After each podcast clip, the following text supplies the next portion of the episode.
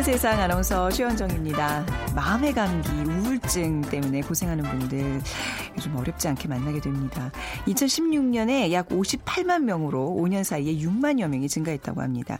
특히 요즘 같은 장마철 일조량은 줄고 활동량이 적어지면서 우울감을 느끼기 쉬운데요. 햇빛을 쬐지 못하게 되면 행복 호르몬으로 불리는 세로토닌 분비가 감소하고요. 수면을 담당하는 멜라토닌 분비가 많아져서 어, 기분이 우울하고 무기력해진다는 겁니다. 그래서 이럴 때일수록요. 실내에서 즐길 수 있는 활동을 찾아서 규칙적으로 움직여 주시고요. 또 심리적 안정을 찾을 수 있는 음악 감상도 도움이 됩니다. 이렇게 지혜롭게 몸과 마음의 건강 지키셔야겠습니다. 그런데요. 이런 우울증이요. 직장인들에게도 심각한 문제라고 합니다. 한 조사에 따르면 10명 중 8명이 직장 내에 우울증을 겪고 있다고 합니다. 잠시 후 세상의 모든 빅데이터 시간에는요. 직장인 우울증을 주제로 얘기 나눠보고요.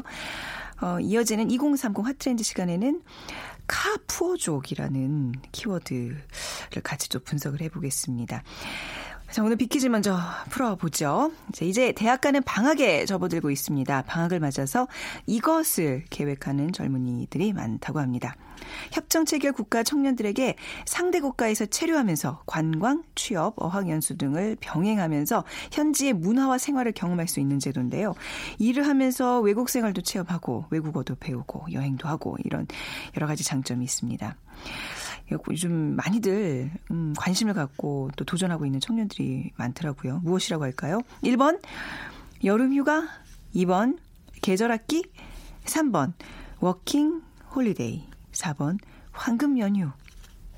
중에 오늘 정답 고르셔서 휴대전화 문자메시지 지역번호 없이 샵 9730으로 보내주세요. 짧은 글은 50원, 긴 글은 100원의 정보 이용료가 부과됩니다.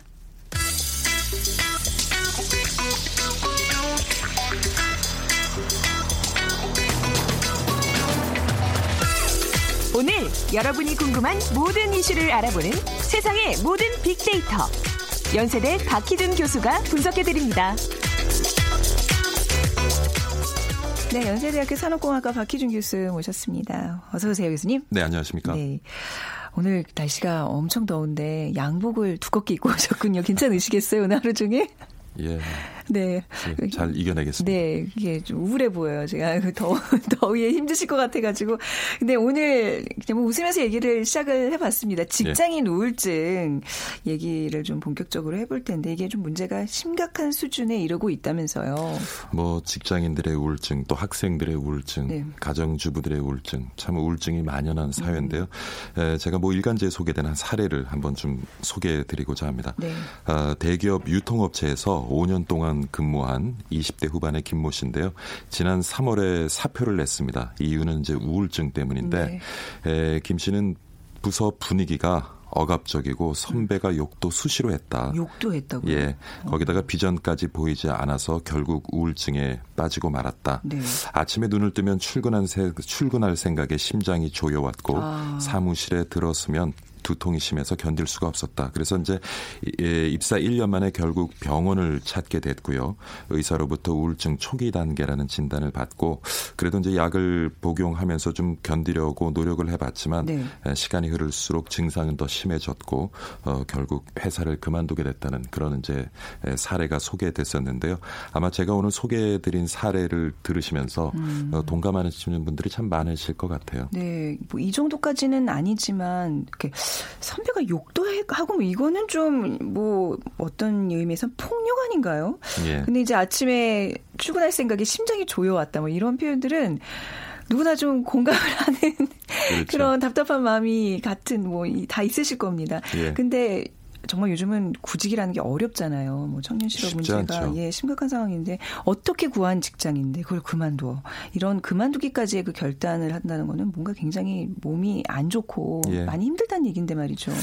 젊은 직장인들이 직장 내에서 우울증을 겪으면서 회사를 떠나고 있는 현상들이 요즘 많이 일어나고 있고요. 네. 우울증의 원인은 뭐 다양하겠지만은 그래도 청년 실업난 속에서 높은 경쟁률을 뚫고 입사한 회사인데 그만 줄 둘 정도라면은 네. 에, 그 상황이 그렇게 녹록지만은 않은 것 같습니다. 또 하나의 사례를 소개해드리면 대기업 건설사에 재직 중인 에, 30대 초반의 임모 씨인데요. 에, 다음 달 근무를 마지막으로 3년간 일했던 회사를 떠나고자 한다.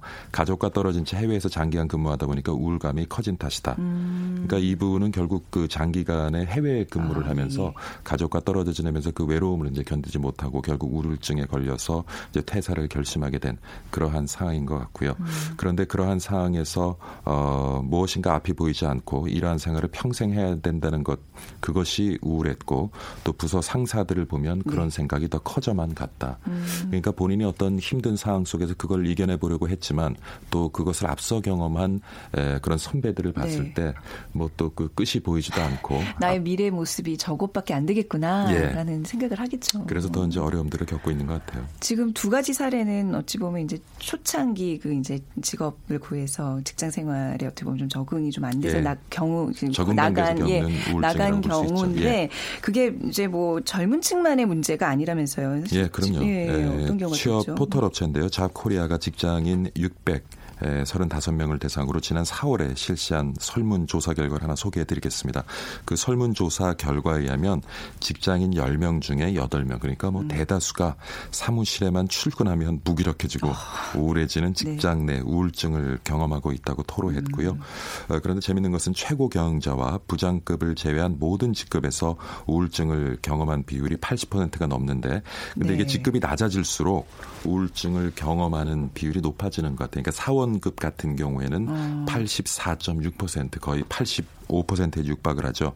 네. 신입 사원의 우울증은 심각한 경우 자살로 종종 이어지기도 아유, 한다고 하고요. 극단적인 경우죠. 예. 예. 지난달 이제 서울 행정법원은 우울증으로 자살한 건설사 신입 사원에 대해서 자살 직전 극심한 업무 스트레스 및 음. 정신적 고통으로 우울증이 악화됐다고 이제 에, 생각을 하고 업무상 재해로 인정해야 된다는 판결을 내리기도 했습니다. 네. 근데 그 참 인과관계를 밝혀내는 것이 쉽지는 않겠습니다만은 어떤 그 에, 병원에서 치료한 기록이라든가 네. 주변인들의 어떤 그 증언들을 통해서 어, 자살 직전에 회사에서 근무 극심한 음. 업무 스트레스 그로 인한 정신적 고통을 받았다는 것이 이제 증명이 되어졌고요.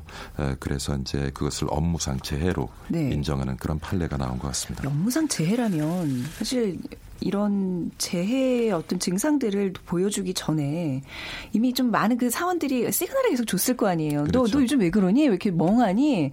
이렇게 왜 얼굴이 까칠하지? 이렇게 뭔가 이게 좀 관심을 좀 가지면 저 사실 굉장히 힘듭니다. 뭐라든지 이런 게 서로 좀 소통을 하면서 풀어나가는 과정들이 있어야 될 텐데 그걸 지금 못 겪고 그러니까 주변과의 어떤 네. 건강한 관계 그 네. 속에서 만들어지는 건강한 소통에 네. 조금 어, 부족하지 않나 음. 생각이 들고요. 저는 얼마 전에 또 제가 근무하는 연세대학에서 폭 폭탄 폭발 사고가 아, 있었잖아요. 맞아요. 교수님 진짜 예. 그거 어떻게 지금 그 이후에도 뭐 여러 가지 네. 진상 조사를 하고 있습니다만은 예. 사실 그 연구실의 큰 문제는 아직까지는 네. 없는 걸로 이제 밝혀졌는데 물론 이제 지나치게 연구 생활에 음. 몰두하고 그 과정에서 이제 극심한 스트레스를 네. 받으면서 네. 그런 이제 비정상적인 결국 음. 행동을 한 것 같은데 참 주변에서 보고 있으면 그런 경우가 참 안쓰럽죠. 네네. 예. 그것도 그런 경우를 또 경험하면서 교수님들도 굉장히 그 스트레스와 또 우울증으로 이어질 수도 있을 것 같아요. 내가 이러려고 아, 아이들을 가르쳤나, 학생들을 가르쳤나, 뭐 이런 기분 좀 안 드세요? 그렇죠. 네. 뭐 사실은 이제 제가 대학에서 학생들을 네. 가르치고 있기 때문에 많은 분들이 스트레스가 없을 것이다라고 음. 생각을 하는데 아니 그렇지 요즘 사실 그 20대 초반의 학생들을 대하는 것이 쉽지만은 그렇죠. 않아요. 쉽지만은 않고 네네. 또 최근에 이제 대학 간에도 경쟁이 치열해지면서 네. 네. 논문이라든가 프로젝트 어. 이런 실적에 대한 네네. 요구가 굉장히 높아지고 있어요. 아. 그래서 이제 그런 것들을 어, 감당해내다 보니까 네. 사실 굉장히 많은 스트레스에 시달리고 있습니다. 네. 아, 그 말씀하시는데 이렇게 허공을 보시면서 눈시울이 붉어지는 게 지금 그 어느 곳에서도 쉽지 않은 것 같습니다. 정말 먹고 살기란 이렇게 어려운데. 근데, 근데 그, 예, 그 예. 바로 그 점이에요. 그래서 음. 제가 아마 연세대학교에서 교수를 하고 있으면서 음. 이러한 우울증을 경험하고 있다라는 얘기를 들으면 어, 어떤 분들은 비웃는 분들도 아, 있으실 예, 거예요. 예, 예. 그렇지만은 제가 오늘 드리고자 하는 말씀은 네.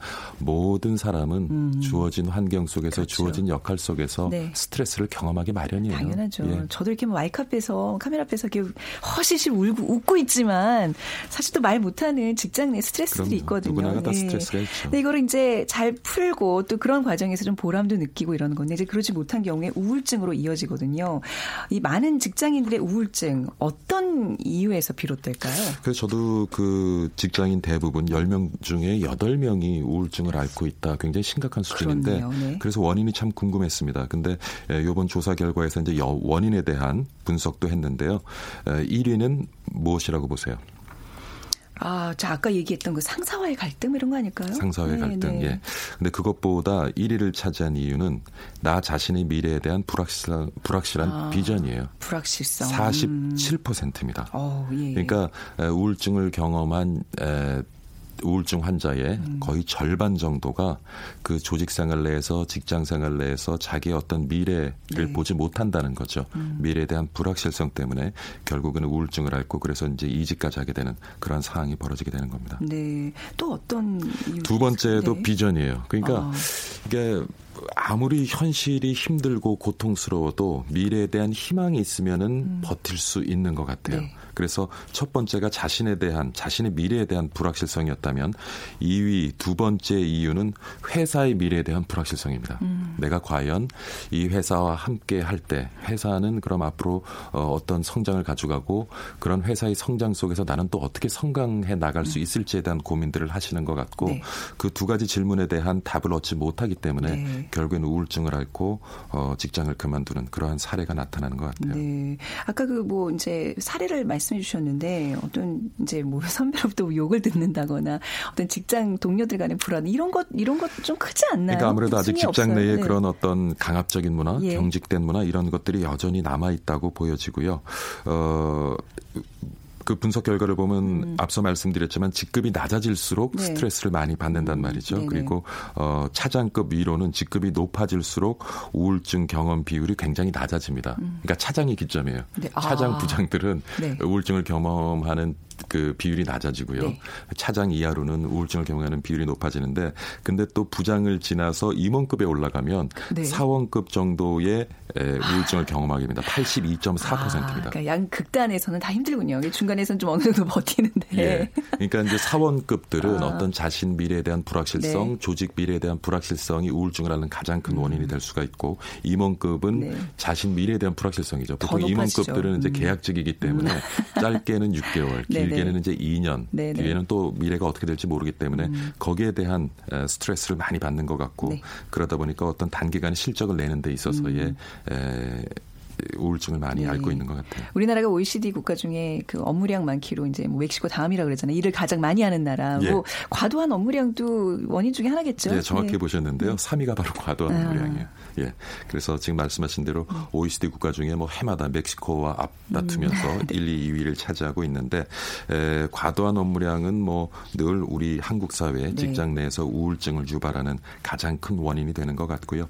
또 뭐 일본 사례 하나 소개해 드리면 음. 지난해 명문 도쿄대를 나와서 일본 최대 광고 회사에 들어왔던 20대 신입 사원인데요. 한 달간 100시간 이상이 넘는 네. 초과 근무에 시달리면서 결국 이제 자살을 자살했죠. 했어요. 예. 예, 얼마 전에 언론에 소개가 되기도 했었죠. 그래서 이 사건으로 인해서 일본 일본에서는 이제 초과 근무 그리고 잔업을 줄이기 위한 음. 이제 대대적인 지금 노력을 네. 하고 있는데 한국도 조금 어, 귀담아 들어야 될 그런 소식이 아닌가. 음. 사실 업무 시간이 많고 업무량이 많다고 해서 또 생산성이 높은 것은 아니거든요. 네. 생산량이 많아지는 건 아니거든요. 그러니까 어, 결과적으로는 생산성을 높이는 것이 중요한데 좀 더 생산성을 높이고 업무 시간을 줄이는 그러한 접근이 필요하지 않나 하는 생각도 해봅니다. 네, 뭐, 뭐 이런 어떤 업무나 어떤 비전이나 이런 것도 있겠지만 저는 그 조직 생활하면서 공평하지 못함을 만약에 이제 내가 경험을 하면 그거 자체도 굉장히 힘들 것 같아요. 그렇죠. 혹은 또 어떤 불이나 음. 어떤 조직 내에서 어떤 적폐 이런 것들이 계속 쌓여가고 그게 아니 생각보다 제가 뭐 되게 정의로운 사람은 아닙니다만 그런 게 계속 눈에 띌 때마다 사실 모든 거랑 다 연관이 되는 것 같아요. 나의 미래가 과연 어떻게 될까? 이 조직의 미래에 내가 같이 묻어갈 수 있을까? 거기다 덧붙여서 한 말씀 네. 드리고 싶은 적폐라는 말을 지금 사용을 하셨는데 조금 우리가 앞으로는 음. 4차 산업혁명 시대를 맞아서 이분법적인 접근 네. 조금 우리가 멀리하고 음. 뭔가 이렇게 섞고 얼부무리고 함께 갈 수 있는 방법을 네네. 찾는 것이 아닌가 서로 이분법적인 관점으로 음. 직장 내에서도 어, 자기 동료들을 보고 상사들을 보다 네. 보면 네. 끊임없는 또 문제가 야기되고 음. 갈등이 싹 트거든요. 네. 그래서 조금 이제는 이분법적인 접근보다는 네. 조금 더 섞고 얼버무리는 그런 관점의 어. 접근이 좋지 않을까 하는 생각을 해봐요. 그래요. 아, 근데 그 SNS 사용자들은 이 오늘 직장 인 우울증 얘기를 하고 있는데 이런 언급들을 좀 많이 하나요? 예, 네. 언급들이 많이 있고요. 어, 그리고 이제 우울증에 대해서 음. 제가 좀 자료를 분석을 해보니까 아무래도 어, 그 연관 단어 중에 직장보다는 가정이 위에 있어요. 음, 네, 그러니까 네. 오늘의 주제는 사실 네. 이제 직장 스트레스, 네. 직장 우울증입니다만은 직장보다는 아직도 우리 사회 많은 구성원들이 네. 가정과 음. 자녀에 대해서 많은 스트레스를 받고 있고 그로 인해서 또 우울증을 많이 경험하고 있는 것 같아요. 근데 사실 저는 어떻게 생각하는 것이 에, 그런 에, 신, 신입 사원들이 음. 사회 에, 직장 내에서 많은 우울증을 겪고 결국 퇴사로 이어지는데 뭐 물론 이제 경직된 조직 문화라든가 이런 네. 것들이 문제겠죠. 네. 그리고 지금 여러 가지 시대적 상황으로 자신에 대한 자신의 미래에 대한 그리고 조직의 미래에 대한 불확실성도 그들에게 굉장히 압박감으로 작용을 네. 하겠지만 네. 어떻게 보면은 조금 우리 지금 젊은이들이 좀 나약한 면도 아, 좀 분명히 예, 그건 좀 분명히 지적해야 될 예. 부분이기도 해요. 그죠? 요즘 사실은 네. 이제 우리 젊은이들이 청년 음. 실업 문제를 접하면서 우리 기성세대가 청년 세대에 대해서 많은 사과도 하고 네. 그리고 청년 세대가 겪고 있는 아픔을 같이 공유하고자 많은 음. 노력도 음. 하고 있지만 또 저는 어떻게 생각하냐면 또 우리가 어른으로서 음. 어떤 지금 젊은 세대에 대해서 충고할 것은 좀 따끔하게 충고해 주는 것도 좋지 않을까. 그래서 네. 한편으로 보면은요.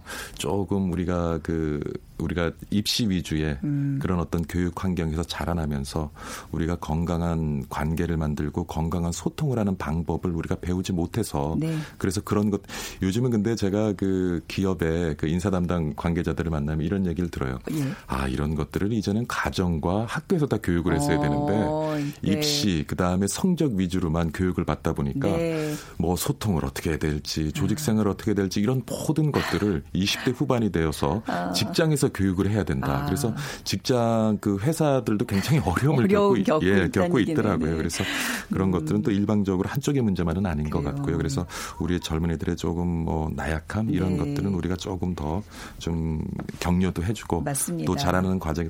그러니까 제가 보면 모든 우리 사회 문제의 기본은 가정에서 비롯된다고도 볼 수 있어요. 네네. 그래서 어, 어떤 그 신입 사원으로서의 건강한 관계를 음. 만들어가는 거 이런 것들에 대한 필요한 역량은 자라날 때 가정에서 네. 좀 네. 이렇게 교육하고 가르쳐 주는 게 좋지 않을까. 교수님 이런 큰 조직에서 이렇게 우리 저기 어려움을 겪고 있는 직원들 상대로 이렇게 상담 같은 거 맡으시면 진짜 잘하실 것 같아요. 이 나긋나긋한 목소리로 많이 힘들지 하면서 이렇게 좋은 얘기 좀 해주시고. 이런 교육을 제가 좀 다닙니다. 아 그러시죠. 예, 예. 뭔가 이 말씀하시는 톤이 예. 굉장히 힐링이 되네요. 예. 네. 그리고 이제 조직에서 어떤 정신의학 쪽으로 심리 상담사나 이런 분들이 조금 가 좀 직원들을 상대로 예. 많이 좀 이렇게 대화도 좀 나눠주고 이런 어떤 제도들이 장치들이 꼭 마련돼 생각이 결국은 네. 이 가정 네. 아까 그 스트레스의 가장 큰 원인 중에 하나 네. 가정이었고 두 번째가 직장이었는데 가정에서도 우울증 구성원들이 겪는 조직에서도 구성원들이 겪는 우울증 제대로 된 대화 소통이 없어서 그쵸, 그래요. 그쵸, 예. 네. 그래서 네. 가정에서도 되도록이면 부모님들이 음. 자녀들과 자녀의 어떤 그 성적, 네. 성과에만 목매이지 말고 자녀들과 많은 시간을 보내고 많은 소통을 대화를 나누면 네. 결국 자녀들도 건강하게 성장을 하고요. 음. 그러다 보면 좀 더 그들이 에, 긍정적이고 이런 건강한 관계를 음. 만들 수 있는 역량을 가지고 또 직장 생활을 하다 보면 네. 오늘 같은 문제가 좀 줄어들지 않을까 하는 생각도 해봅니다. 네. 아, 오늘 직장인 우울증이라는 문제 우리 또 교수님 붙잡고 제가 마치 개인 상담하듯이 이런저런. 네, 이제 좀 가보겠습니다. 예. 보내드리기가 싫은데 예. 네, 시간이 다된 관계로. 자, 연세대학교 산업공학과 박희준 교수와 함께 말씀 나눠봤습니다. 감사합니다. 교수님. 네, 감사합니다.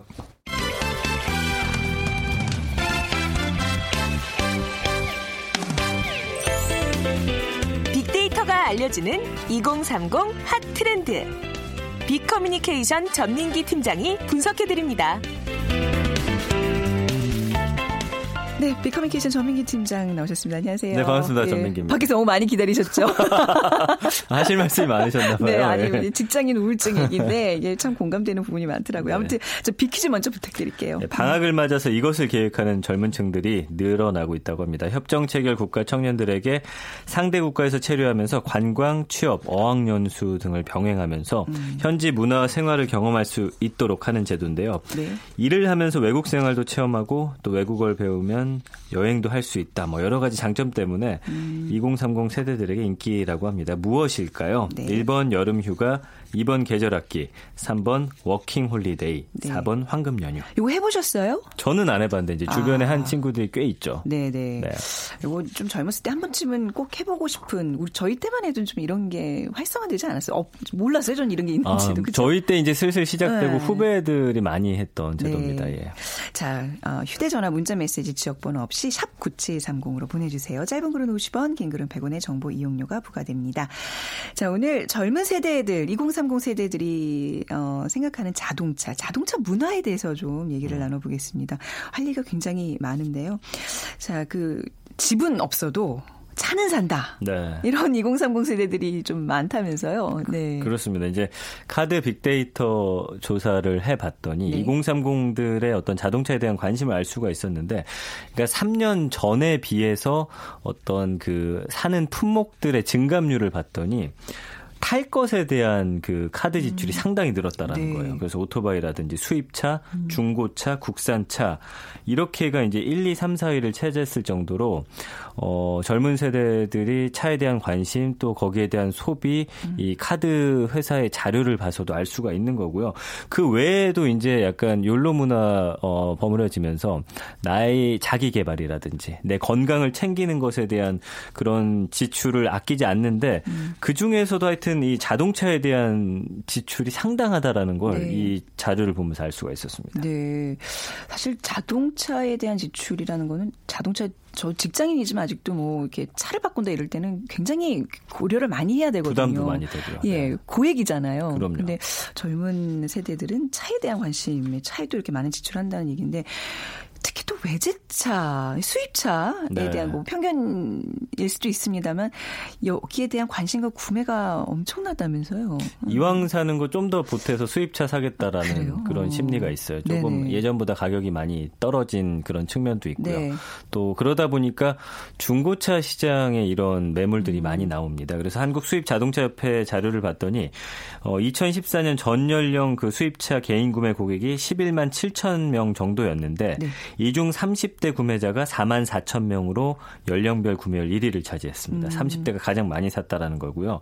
특히 이제 20대 수입차 구매자가 한 9천 명, 30대가 4만 4천 명을 기록해서 어 10년 전 2004년 수입차 구매율과 비교했을 때 이 20, 30대가 구입한 수입차의 비중이 19배 이상 증가했다라는 걸 알 수가 네. 있는데 지금 해를 거듭하면서 더 높아지고 있다고요. 네네. 지금 2017년이니까 그때 당시보다 더 많이 올라갔을 것으로 추정되고 있습니다. 그러니까 불과 이제 제가 이제 입사했을 한 2000년 초반만 해도 이제 수입차를 몰고 다닌다, 외제차를 몰고 다닌다 그러면 좀 이렇게 곱지 않은 시선으로 보곤 했었어요. 예. 예. 요즘은 이제 그런 게 많이 없어졌죠. 그럼요. 예. 아까 말씀해 주셨지만 과거에는 이제 외제 수입차 사실 보기도 쉽지 않았어요. 저는 네. 집이 대전이었는데 어쩌다 수입차 보면 진짜 네. 수입차다 하면서 막 어. 이렇게 놀라워했던 네. 불과 한 십몇 년 전이거든요. 음. 근데 그때 당시 이제 뭐 오렌지족이라고 해가지고 말씀해 주신 대로 오렌지족 진짜 오랜만에 듣는 예, 단어네요. 네. 압구정동이나 이제 음. 강남 일대에서 이제 외제차 끌고 다니면 사실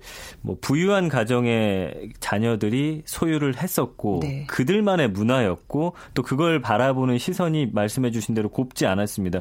심지어 저는 이제 그때 봤던 기사 중에 어떤 정치인의 자녀가 어, 외제차를 탄다. 어. 이러면서 약간 좋지 않은 그런 네. 논조의 기사도 봤었거든요. 그러니까 지금과는 상황이 좀 많이 달랐죠. 아, 예. 그게 이제 저기 뉴스가 될 정도로 네. 정치인 자녀의 그 외제차 뭐 이런 거는 약간 뭐 청렴과도 이제 뭐 이렇게 맞지 않는 뭐 그런 네, 네. 어, 잣대였는데 지금은 이제 무리해서 산다기보다 무리해서 사는 그 경우도 있는 거예요. 그러니까 지금 아까 우리 2030의 얘기를 지금 계속 이어가자면 월급의 반 이상을 막 할부로 내서 수입차를 몰고 뭐 이런 경우들이 있다면서요. 네. 왜냐하면 지금 요즘에 이제 젊은 층들을 중심으로 해서 중고차 할부라든지 자동차 리스, 그다음에 외제차 리스 이런 것들이 지금 굉장히 활성화가 됐는데 네. 경기가 사실 침체가 되고 있는데도 외제차 수는 최근 5년간 3배 이상 증가를 했거든요. 음. 국내 경제에서 든든한 중간 허리 역할을 해야 될 게 이제 30 대인데 이 사람들의 의식이 좀 변화하는데 그 어, 이유가 있다고 보면 되고요. 뭐 집을 마련하겠다라는 그런 억척스러운 생각이 조금은 줄어드는 대신에 일부에서는 그 외국산 수입차 몰면서 현실에 좀 적응해 살겠다는 분위기가 좀 차 강해지고 있습니다. 뭐 굳이 집 사서 뭐 하나 이런 분위기도 많이 어, 올라가고 있고요. 네.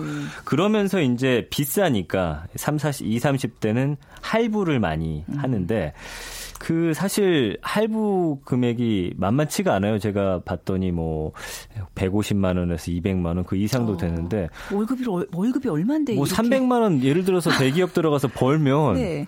200 그냥 그렇게 쓰고 100 가지고 생활하는 그런 젊은 층도 있다라는 거죠. 네. 다 그런 건 아니지만. 나의 어떤 명함처럼 그 외제차 딱 하고 다니면 내가 좀 품격이 올라가고 뭐 이렇게 좀 느껴지나 보죠. 그런 음. 거죠. 예.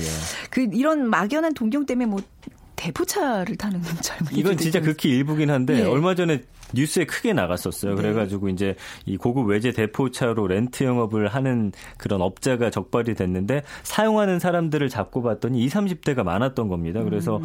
사실 비싼데 이 타고 싶다 보니까 음, 네. 어 불법이죠 이거. 그래서 보증금 800만 원 내고 월 대여료 한 14만 원 정도니까 네. 사실 유혹에 흔들릴 수밖에 없는 가격대이기도 하고요. 근데 사실 이거는 말씀드린 대로 불법입니다. 그래서 네. 적발이 됐을 경우에는 이 차를 렌트한 사람도 1년 이하 징역이나 1천만 원 이하의 벌금형에 처해지기 때문에 절대 해서는 안 되고요. 그만큼 외제차를 타고 싶어 하는 마음이 큰 네. 20, 30대 그 마음을 좀 노린 그런 또 범죄입니다. 예. 아유, 그러니까 사실 뭐 이런 얘기 좀, 좀 고루합니다만 내실을 깨야지 이런 번지를 한 어떤 음. 차한 대로 나를 표현해 줄 수 있다고 생각을 하는 그 정, 정신 상태라 그건 좀 아닌 것 같아요. 그죠? 맞아요. 네. 네. 그래서 아무튼 본인의 어떤 능력도 되지 않는데 이렇게 뭐 월부, 월부로 뭐 얼마씩 막 자기 월급의 반 이상을 내고 막 이런 경우들 카푸어족이라는 신조어가 그래서 나온 거라면서요. 이 상황이 그렇죠. 지금 어느 정도인가요? 카푸어족 네. 이제 차만 있고 사실은 음. 아무것도 없는 그런 사람들을 볼 수가 있는데 네.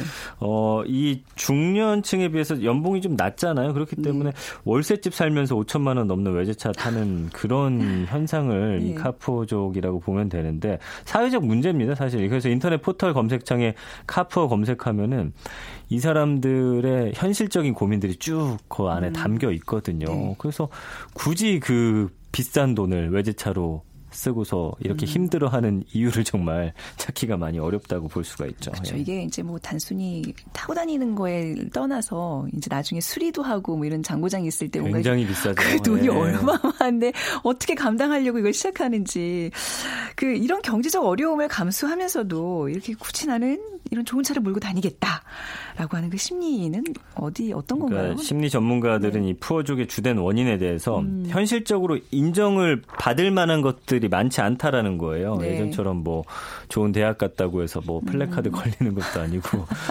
요즘 다들 대학 가고 뭐 네, 대기업 들어가 또 사실 들어가서도 힘들다 아, 보니까 사람 네. 대접을 받을 수 어, 있기 위해서는 네. 이런 자동차라든지 보여지는 것을 꾸며야만 그나마 이제 그 같은 연령대 사이에서 네. 와 하는 소리를 잠시나마 들을 수 있다라는 거죠. 그래서 네. 뭐 생존을 위한 몸부림이라고는 하는데 음. 꾸준히 노력해서 성공하기보다는 이렇게 대출을 받아서라도 어, 차를 사서 네. 인정받고 싶어 하는 욕구가 이제는 좀 도를 지나쳤다라고 보시면 될 것 같습니다. 음. 예. 그래서 자연스러운 미래를 위한 준비나 저축보다는 어, 현실을 살고 지금 잠깐 사람들이 그 우월하게 바라봐주는 그 시선을 위해서 네. 투자를 네. 아끼지 않는 이런 세상이 됐습니다.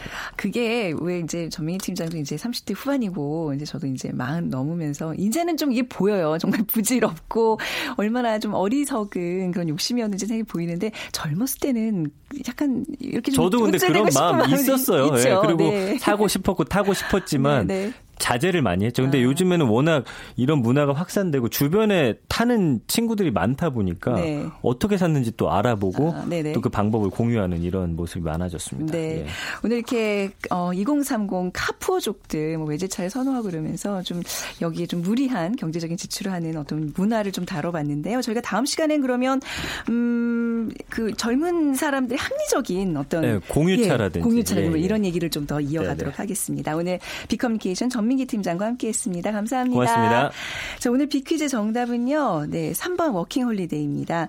어, 3185님 3년 전에 딸이 호주에 1년 다녀왔는데 여행도 하고 언어도 배우고 일석이조라고 좋아합니다. 8021님 여행도 하고 공부도 하고 그 나라의 문화도 접해보고 여러모로 좋은 제도인 것 같습니다. 젊은 세대들이 잘 활용해서 어려운 상황에서도 잘 헤쳐나갔으면 좋겠네요 하시면서 워킹홀리데이에 대한 좋은 의견들 많이들 남겨주셨습니다. 이 두 분께 저희가 커피와 도넛 모바일 쿠폰 드릴게요. 내일 오전 11시 10분에 다시 찾아뵙겠습니다. 지금까지 아나운서 최현정이었어요. 고맙습니다.